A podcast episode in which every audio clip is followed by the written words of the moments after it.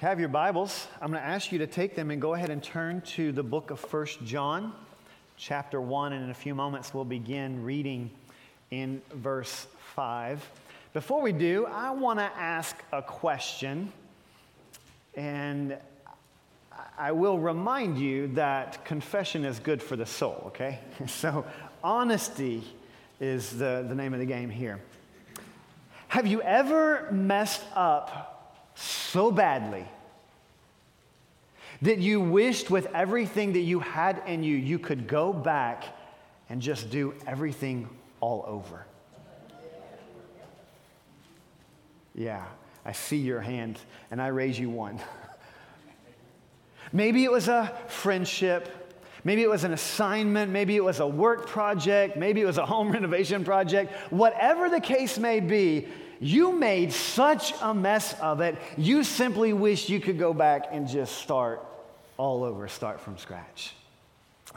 It reminds me of something a, long, long time ago when I was in elementary school, and I know my students like to remind me how old I am, uh, but I realize in, in this, I, am not quite as old, so it sounds weird. I'm, but a long, long time ago when I was in elementary school, there was this teaching tool that teachers had called a chalkboard. It looked something like this. And some of you are like, yeah. I say elementary school because by the time I got to like middle school, high school, those had been replaced with these things called whiteboards. And now these guys have electronic whiteboards. I mean, it's just crazy. But back in the day, we had chalkboards. And you know the thing about chalkboards was after the teacher had written on it and she erased, it, it, was erased, but there was still some residue from the chalk on the board.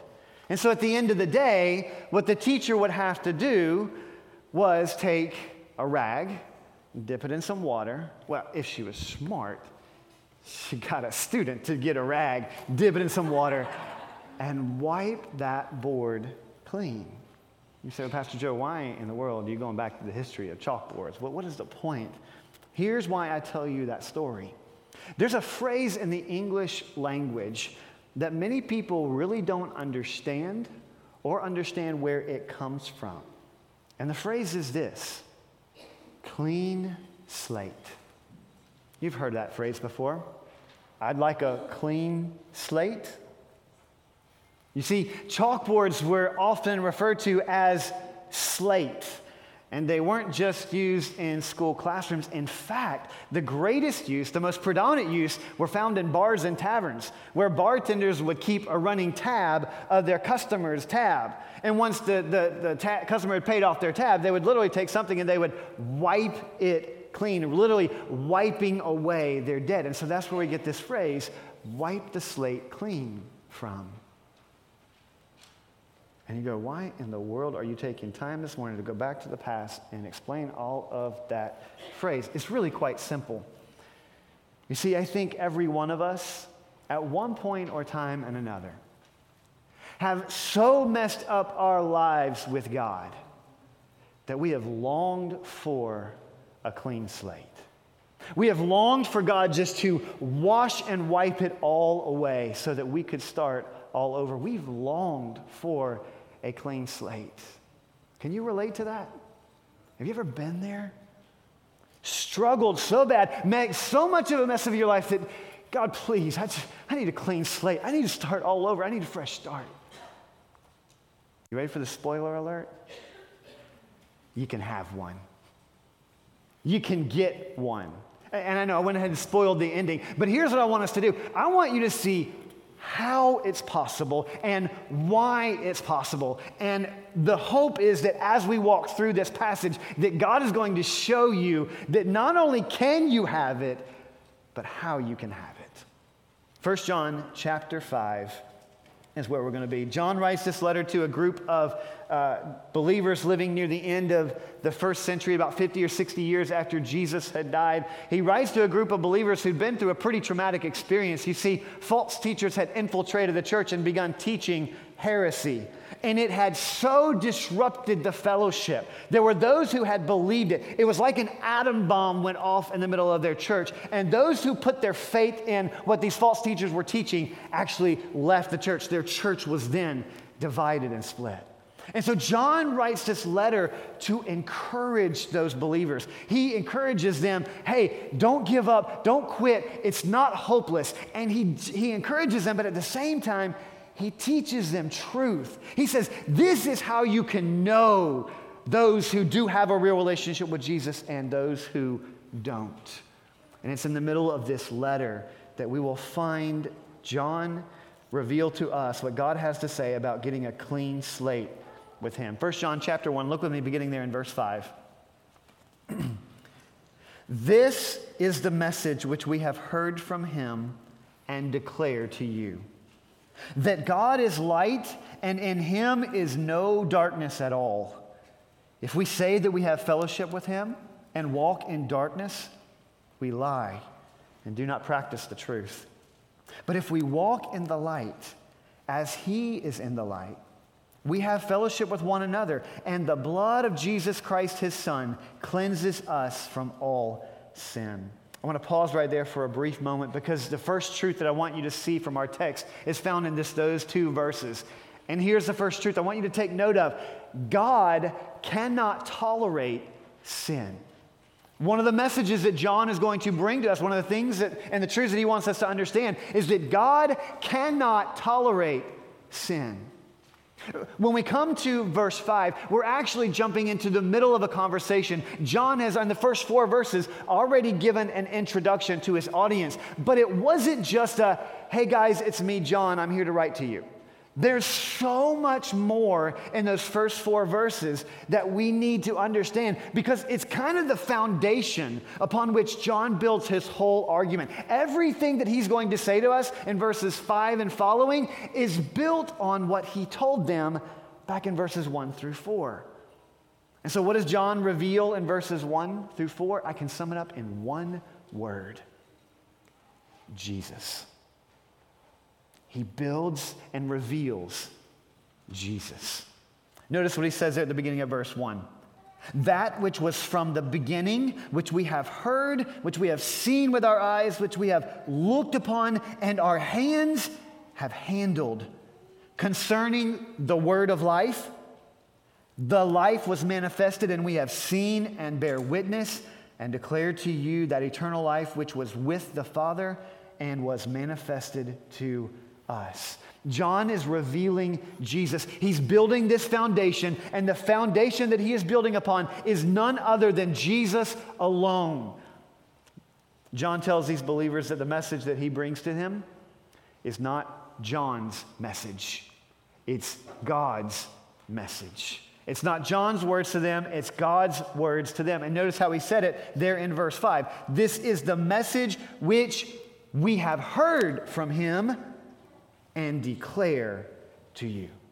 You see, those that John was writing this letter to, they didn't need to hear from John. They didn't need to hear what John had to say to them. They didn't need John's advice. They needed to hear what God had to say to them. In the middle of their trauma, in the middle of all that was going on around them, they needed to know John, what does God have to say to us? And I would say the same thing to us this morning. We don't need to hear from Pastor Joe. We don't need to hear what Pastor Joe has to say. What you and I need to hear this morning is God, what do you have to say to us? You say, why? Why? For the very same reason that John's audience didn't need to hear what John had to say to them. You see, a message rooted in John's or Joe's mind, or a message rooted in John's or Joe's experience or wisdom or knowledge, it contains no power no authority. Not that John or Joe don't want to be helpful. We simply lack the authority that we need on our own. But here's the beauty of what John writes here and what I proclaim to you this morning. The message is not mine, it's not ours, it's God's. And for that reason, it can be trusted. The message which John communicated to these disciples and the message which I want to bring to you this morning is sourced. It's plugged into, it comes directly from God Himself. These are not John's or Joe's words, these are God's. So, what exactly does God reveal through John? First, that God cannot tolerate sin. And He means God cannot tolerate sin. In fact, John says that sin is incompatible with God. It, it cannot coexist. Sin is incompatible with God's, they are polar opposite. It, it would be kind of like saying it's freezing boiling in here. Freezing, boy, those are completely contradictory terms. They can't coexist in the same place. But the imagery that John uses is not that of temperature, it's of light and darkness.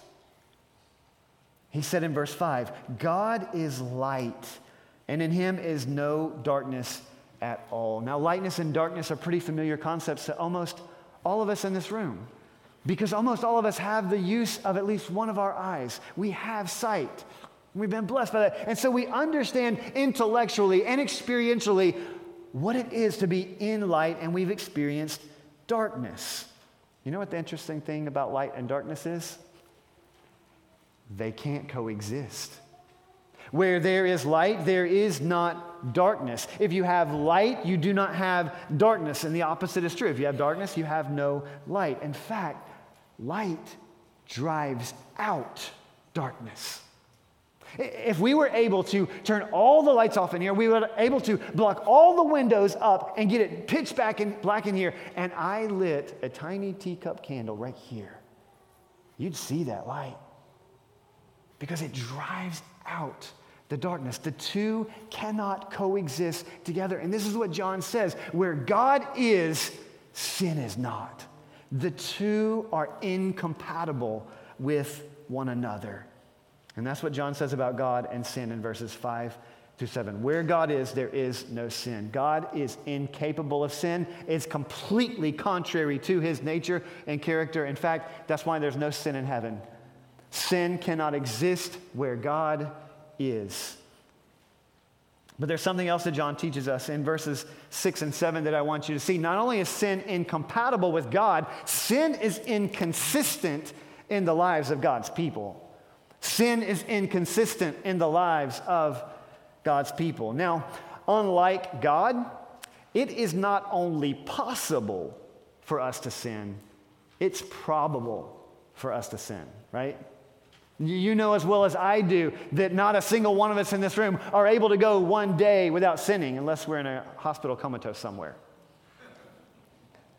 It's not only possible for us to sin, it's probable that we will sin. But God's word makes it clear that sin is inconsistent with the life of a child of God. Verse 6, he said, If we say we have fellowship with him, meaning God, and walk in darkness, meaning sin, we lie and do not practice the truth.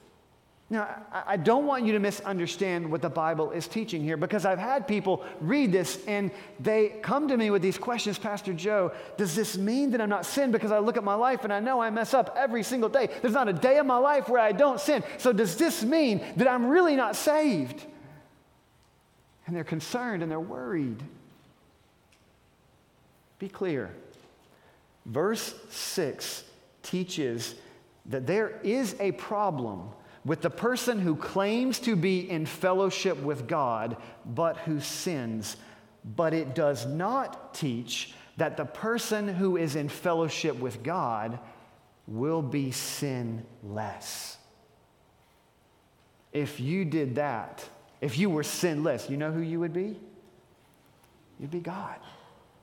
And newsflash, you're not God. So, what does verse 6 teach, you say, Pastor Joe? Let me draw your attention to two particular phrases. Two particular phrases. That first one is walk in darkness, and the second one is practice the truth. Walk in darkness, practice the truth. You see, those are not merely one time activities. They are referring to a pattern. They are referring to a way of life. And so, what God is saying to us here is simply this if the pattern of your life is habitually to walk in sin, then you need to question whether or not you have a real relationship with Him. Because those who are in Christ, the pattern of their life is not to habitually walk into sin. Why? Because sin is inconsistent with the life of God's people. God detests and he abhors sin. So it makes sense that those who have repented of their sin and put their faith and trust in Him would want to stay as far away from that as they possibly could because they know it does not please Him. And they want to please Him. Incidentally, I want you to notice something else that we see in verse 7. John says, If we walk in the light as He is in the light, notice this we have fellowship with one another. Hey, John is saying this if, if you and I are in right relationship with God, guess what we're also going to be? In right relationship with one another. And so the opposite of that is true. That if there's problems in our relationships with one another, with other believers, if we examine our lives and we see inconsistencies, if we see conflict between other believers, we need to stop and ask ourselves, how's my relationship with God doing? And the reason may be that there is some sin in our lives that we've allowed to creep in, and that's creating the relational conflict with other believers. Now, it may be true that the sin is not on our part, it may be on their part, but where do you and I start? Right here with me. Examine our lives. Because if we're in right relationship with God, we're going to be in right relationship with other believers. Here's what I want you to see. In verses 5 through 7, we see God cannot tolerate sin. It is incompatible with who He is, and it's inconsistent in our lives. But there's something else here that I want you to notice. Verse 8, pick up there with me. If we say that we have no sin, we deceive ourselves, and the truth is not in us. If we confess our sins, he is faithful and just to forgive us our sins and to cleanse us from all unrighteousness. If we say that we have not sinned, we make him a liar, and his word is not in us. Here's the check, second truth I want you to see. Not only can God not tolerate sin, the good news is God can forgive sin. The good news is God can forgive sin. No matter who you are, no matter what you've done, no matter how great your sin or how long you've persisted in it, forgiveness from God, I want you to understand this morning, is available no matter who you are or what you've done. I don't know about you, but to me, that is a great and a glorious truth that gives me a sigh of relief. And this is why I wanted you to understand why it's so important that the basis of John's message is God and not John. The basis, the authority, the reason we can trust this message, what John is proclaiming to us, the reason is because it was God's message and not John's message. If it was John's message or if it was Pastor Joe's message and it was rooted in our knowledge or our authority, then we don't have any solid basis for trusting it. You've learned in life that being able to trust the source matters when it comes to a message, right? You've learned how important it is to be able to trust the source of a message. I want you to imagine with me for a moment that one of my children come up to you and they said, My dad wants you to take me to Dairy Queen and get me an ice cream cone. You're immediately presented with a dilemma. Do I trust that this, re- this message really is from Pastor Joe, or is this just one of his kids trying to get a ploy and get an ice cream cone? You're faced with that dilemma. Kind of depends on which kid it is, too, right? yeah.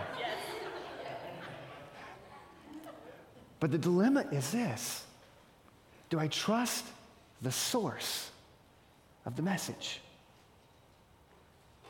In my silly illustration, you know what fixes the whole problem? If I come myself and say, hey, would you mind taking my daughter up to Dairy Queen and getting her an ice cream cone? If I myself come and I bring the message, you trust that it came from the source. When it comes to this, We trust the words not because John brought them. We trust them because they are God's words that John simply communicated. They're God's message because he is the source of its authority. I tell you this if any mere man had come up with this message, we would have reason to question its authenticity and we would have reason to question its truthfulness. But this is God's message. This is God's revelation of Himself. This is God's truth. And it is a truth that enables all of us to breathe a monstrous sigh of relief. You say, well, how exactly does it enable us to do that? We've already seen the problem. We've already seen our predicament. We've already seen that God cannot tolerate sin, that it's incompatible with his nature and character, and it's inconsistent in the lives of believers. We've already seen that God cannot tolerate sin, and yet we know ourselves. We know that the scripture is true that says, For all has sinned and fallen short of the glory of God, and we consider ourselves, we know we're in that group. We know we've blown it.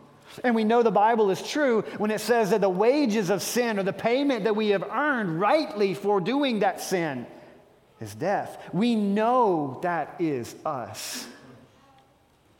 That's the bad news. It's kind of like we're deep out in the sea in some monster storm that has capsized our boat and we're being tossed in between these monstrous waves back and forth back and forth. We know we're in trouble. We know we need rescue. We know that if someone doesn't come and pluck us out of there, we're done for. But then all of a sudden, out of nowhere, comes this life ring thrown our way. It's been sent to us, offering a way of escape. That's what you have here in 1 John. Hope in a life ring being thrown out to you. And that hope is found in this truth, this simple truth that God forgives sin. God can forgive whatever you have done, no matter how bad it is. I want you to notice, though, what is required in order to receive that hope, to receive God's forgiveness. Look with me again there at verse 8. He says, If we say that we have no sin, we deceive ourselves and the truth is not in us. And then in verse 10, he says, If we say that we have not sinned, we make him, meaning God, a liar, and his word is not in us. And so you need to understand this God can forgive sin, but not if it is denied. Yes, God can forgive sin. Yes, it doesn't matter how bad it was. Yes, it doesn't matter how long you did it. God can forgive it, but He can't forgive it if it's been denied. the person who is not willing to admit that they have sin in their life will not receive God's forgiveness for that sin. We live in a world where people struggle to admit their failure, right? They come up with all kinds of reasons. Term that excuses, really. All kinds of reasons why they can shift the blame to someone or something else, why it wasn't their fault. They deny any sort of wrongdoing whatsoever. You guys, it's human nature to want to pass the blame.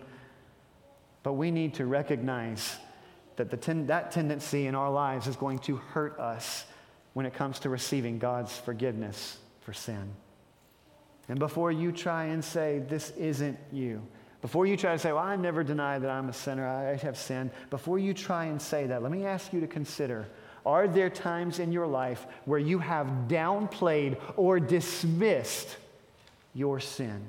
Have you kind of written it off with, yeah, I did it, but it really is not that big of a deal. I mean, it's not as bad as blank, and fill in the blank with whatever you want. You see, when we downplay or when we diminish or when we dismiss our sin, we are in effect denying our sin. And if we dismiss or deny our sin, we will not experience God's forgiveness. But it gets worse. It gets worse. You say, well, Pastor Joe, how in the world can it get worse? You see, when we dismiss or deny our sin, do you know what we're actually doing? We are compounding or adding on to our sin. You say, well, how do you see that? Notice what John says there at the end of verse 8 the truth is not in us. In other words, we are guilty of adding lying now on top of all things to our account. We deny our sin, we're actually lying and adding that sin to our account now. So we're now actually in a worse predicament. If we deny our sin, we're deceiving ourselves and we are robbing ourselves of the very thing that you and I desperately need God's forgiveness. That's what we need. And we can't have it, we can't access it because we're denying that we're even sinful in the first place. God can forgive sin, but not if it's denied. So, what is required in order to receive God's forgiveness? One word confession. Confession. God can forgive sin only if it is confessed. God can forgive any sin, all sin, only if it's confessed. Now, that word that is translated as confess in our English language there in verse 9 is actually two different Greek words smashed together. This is a Greek compound word, and it comes from the word to speak or to say, and the other word, the same. And so, quite literally, the word confess literally means to say the same. It means to agree with. Let me put it this way. And I'm going to ask you to take a stand here by a show of hands. I know this is, I don't know. Put me on a spot, Pastor Joe. I don't know if I like that or not. I want, you, I want to take a stand here. How many of you, by a show of hands, would agree with this statement? Apple products are superior to Android products. Okay, we're in a minority. Okay, y'all can put your hands up. Look, here's what I want you to see. And there's a reason for all of this. Those of you who raised your hand, you came into agreement with me regarding my statement. Now, the rest of you are just wrong, but that's okay. you came into agreement with the statement. And I want you to see that because that's exactly what God wants us to do with our sin. We come into agreement with Him regarding that which we have done. So, the thought that we have had, the word that we have said, the action that we've taken, or the attitude that we have held that does not line up with God's word. When we realize it, when God convicts us of that, when He shows it to us in His Word, we come to Him, we come into agreement. We say, God, yes, I did that. You say it's wrong. I agree with you. It's wrong. Do you see how confession is so much more than just saying some words? It's coming into agreement with God, recognizing that what we have done offends a holy God. We say the same as Him. Confession is the key that unlocks God's forgiveness. You want God's forgiveness in your life, you want His forgiveness for your sin. Confession is the key. God can forgive sin only if it's confessed. I'd be honest with you, and I, I, would share with you this morning. 1 John 1 9 is one of my absolute favorite verses in all of Scripture. I love it. And there have been countless times in my life that God has used this to encourage me. When I've been struggling, when I felt down, when I felt low, when I'm struggling in my sin, God has used this verse to encourage me so much. I want you to notice exactly what confession brings to the one who humbly offers it. Draw your attention there again to verse 9. If we confess our sins, he is faithful and just to forgive us our sins and cleanse us from all unrighteousness. You see, confession brings forgiveness, it brings cleansing. Forgiveness is that action of God that is like canceling your debt. It removes your debt that you incurred by the sin that you committed. You remember that verse we, that we referenced earlier, Romans 6:23, for the wages of sin is death your sin and my sin, it incurred a debt that we could not pay, but it's a debt that had to be paid.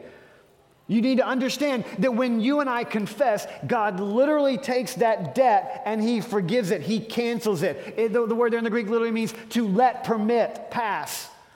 God was the one to whom the debt was owed, and only God is the one who can forgive that debt. But if you'll notice, he didn't just forgive, he didn't just cancel that debt. The Bible says he is also just. He is faithful and just. That word means that God always does that which is right. And here's why that's important it means that God could not simply sweep our sin under the rug and pretend that it did not happen. God cannot say, Oh, yeah, I know you did that, so we're just going to. We're going to pretend you never did it. No, that would violate God's justice. That would not be God doing what is right because it would be contra- contradicting his, him and his word when he says the wages of sin is death. It must be paid for. I have people ask me frequently, Pastor Joe, was the cross the only way God could have done? Wasn't there some other way? Couldn't he have picked some other form to bring salvation? And the answer is simple no, he couldn't. God is just. Sin demands payment. God had to offer payment. Notice what he says there in verse 7. This is why he tells us in verse 7 that the blood of Jesus Christ, his son, cleanses us from all sin. You see, it was necessary. The cross was necessary for God to be able to offer forgiveness to you and to me because only the death of Jesus on the cross, only the blood that he shed can cover over sin. I so desperately want you to understand this morning that God can forgive sin, but the only reason He can is because Jesus went to that cross and He died. He satisfied the payment required by our sin. And because He was willing to offer it, God can both forgive and be just at the same time. I can't help but wonder if there is someone here in the room this morning that needs, needs to take these truths and make them personal for yourself. You're like that person I described earlier, out at sea in the storm tossed waves, knowing that it's just a matter of time before you sink and you drown. You're in the depths of your sin, paying the consequences for your sin, living for yourself. You've wondered before, is there any hope even for me? You've heard this message before. Yes, God forgives sin, but you've wondered deep down in your mind, could he really mean for me? And maybe you feel like you've gone too far, you've done too much. Maybe you felt like you're past the point of forgiveness. Please hear me. If that's you, please, please hear me. It is not too late. You are not too far gone. There is hope because Jesus' offer is for you. You know as well as I do that if that person in the sea in the storm tossed waves doesn't accept the life ring, they're not going to be rescued. They're going to drown if they don't receive the life ring. In the same way, I want you to understand that there is a Savior you must receive. He can forgive you your sin, no matter what it is, no matter what you've done. He can forgive it, but you must receive the Savior. His name is Jesus. He came to this earth, lived the perfect life that God demands of us, went to the cross, died there as your and my substitute, our sacrifice, paying the price for our sin, rising victorious on the third day, defeating sin and death, so that God could then offer to you and to me this gift of forgiveness and eternal life. It's available for you no matter what you've done. Will you receive it this morning? If you're here this morning, you need to. I want to encourage you to do so before you leave here today. If you're in the room, the simplest way to do that is simply find me after this service. Say, Pastor Joe, I, I, I think that that's me. Or if you got more questions about it, I'm not quite sure, I got more questions, find me before you leave. I'd love to talk with you about how you can have that. If you're watching us online, send a message to that number you got earlier, that 786 number. Send a message and tell us we want to get this message to you. Doesn't matter who you are, what you've done, God can forgive sin. But I want to draw your attention to something else that John said there, there in verse 9. The blood of Jesus shed on the cross doesn't just make forgiveness possible, doesn't just cancel the debt, it also cleanses from sin. It's like that teacher taking the wash rag and wiping that board and removing every residue, all that chalk residue, removing it. Jesus' blood cleanses us from sin. God doesn't just cancel our debt, He removes, removes every trace of unrighteousness. He gives us the clean slate that we long for. So we've seen so far God cannot tolerate sin, but He can forgive it. There is one final truth I want to draw your attention to, and we find it beginning in chapter 2, verse 1. Look with me there. He says, My little children, these things I write to you so that you may not sin. And if anyone sins, we have an advocate with the Father, Jesus Christ, the righteous. And he himself is the propitiation for our sins, and not for ours only, but also for the whole world. The final truth I want you to notice this morning is this man can resist sin. It is entirely possible for any person to resist the sinful temptations that are placed in front of them. I probably lost count of the number of times when I asked someone why they gave into some particular sin. I said, Pastor Joe, I just, I just couldn't help it. I mean, I, am a sinner after all. I just, I couldn't help it. It's almost like there's no way in the world I was ever going to be able to say no to that sin. I had to give into it. I was forced to. Or even worse, the devil made me do it. You've heard that one before. To that argument, the Apostle Paul says, or the Apostle John says, I beg to differ. I hear you, but you're wrong. He says, You do not have to sin. These things I write to you so that you may not sin. It is entirely possible to be a follower of Jesus, and when sinful temptations present themselves to you, for you to say no. Why? Because you are no longer slaves to sin. You are slaves to Christ. And Christ lives in you, and Christ gives you the power that when that sinful temptation comes your way, you do not have to say yes. You can say no. And the Apostle Paul tells us how we can tap into that power in Galatians chapter 2, verse 20, when he says, I am crucified with Christ, therefore I no longer live, but the life I live in the flesh I live by faith in the Son of God who loved me and gave himself up for me. The secret to us resisting temptations when they come our way is to be dying to this sinful flesh every single moment of every day and allowing Jesus to live through us. Because I promise you this you do that, when that sinful temptation comes your way, when it's right there in front of you, if you're in charge, you're probably going to give in. But if Christ is in charge, there ain't no way in the world he's giving into that temptation. You do not have to sin. But I love John. He's so pastoral. he's, he's so pastoral. He says, You don't have to sin, but he knows them, man. He knows us. he goes, But if anyone sins, because he knows they're going to. And if anyone sins, we have an advocate with the Father who? Jesus. If you blow it, when you blow it, go to Jesus. And what's the key to unlocking forgiveness? Confession.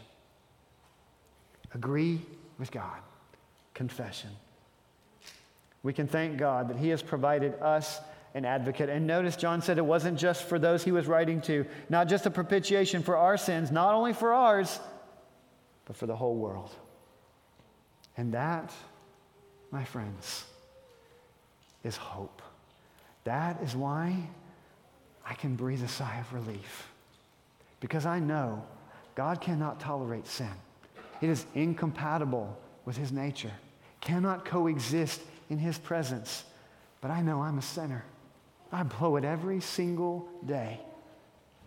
But I have an advocate who's gone to that cross, laid down his life, sacrificed every drop of blood to cover over my every sin.